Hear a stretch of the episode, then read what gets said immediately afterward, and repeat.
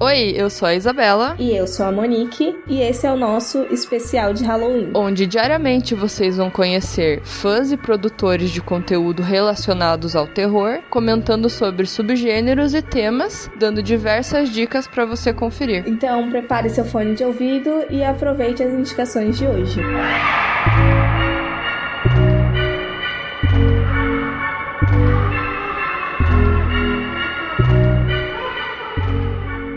Olá, eu sou o Henri do Claquete de Papel e sejam bem-vindos ao episódio do Horrorizadas, onde a gente vai falar sobre body horror. Você sabe aquela espinha nojenta? Aquela nojenta mesmo, que você fica com nojo, mas continua espremendo? Essa sensação bizarra, enfim, de nojo, com uma espécie de hum, vou continuar vendo isso, é bizarro, né? E é mais ou menos isso que a gente pode exemplificar com uma pontinha de um body horror. O gênero em si consiste com uma deformação grotesca no considerado padrão do corpo humano. Alguns citam como se ela fosse uma forma de violar esse padrão, o que remete com coisas nojentas, muitas vezes bem mais asquerosas que essa espinha que a gente simplificou. No body horror, temos coisas bizarras saindo de corpo, como uma arma no videodrome, membros se desfazendo como em a mosca, ou aquela cena das unhas, ai, só de lembrar agora. E você pode perceber que a gente acabou de citar dois clássicos clássicos do Cronenberg, né? Ou para os íntimos, Cronenberg, né? Talvez justamente A Mosca seja o filme que tenha isso mais é, clássico, de uma forma mais grotesca no cinema. A gente tem uma transformação de cair membros, de sair gosmas,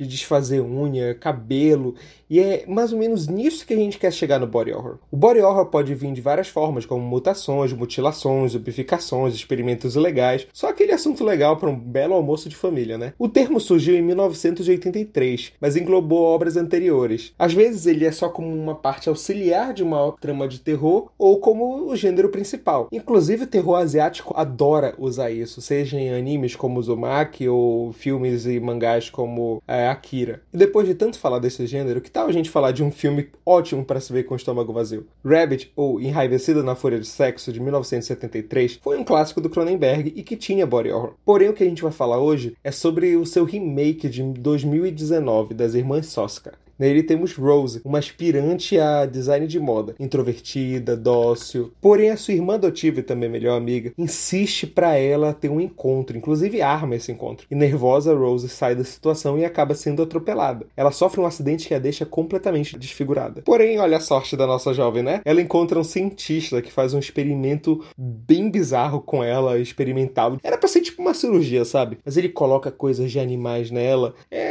aquela coisa bem, ó, linda. Rose inclusive fica bem bonita, ela começa a se achar, porém com um... ela fica sedenta por carne humana. O filme é extremamente visceral, ele é extremamente grotesco. Ele tem cenas elevadas de body horror, sabe? Tipo, membros. Ah, é muito difícil de descrever isso. Ele presta uma homenagem linda ao clássico, porém ao mesmo tempo ele consegue ser inovador. Inclusive é um dos melhores filmes da irmã Soska. Ele é bem feito, a fotografia dele é bem feita, a direção, a forma como o filme se diferencia do clássico, a forma como o final apoteótico com, com corpos bem deformados. Isso é extremamente bem feito. O filme é extremamente original, vale muito a pena. E se você tiver um tempinho, veja os dois, veja tanto clássico, tanto remake, porque os dois são tão próprios em suas identidades que valem realmente a pena. Claro que tem outros grandes clássicos de body horror e vários outros exemplos onde ele é usado nem que seja como uma ferramenta em sua obra. Até Frankenstein, por exemplo, por mais que seja terror gótico, ele pode ter um pouquinho de body horror.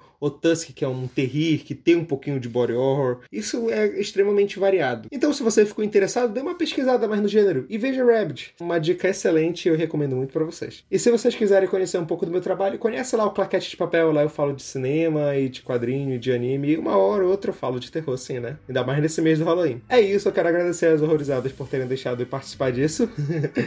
e até a próxima. E feliz Halloween!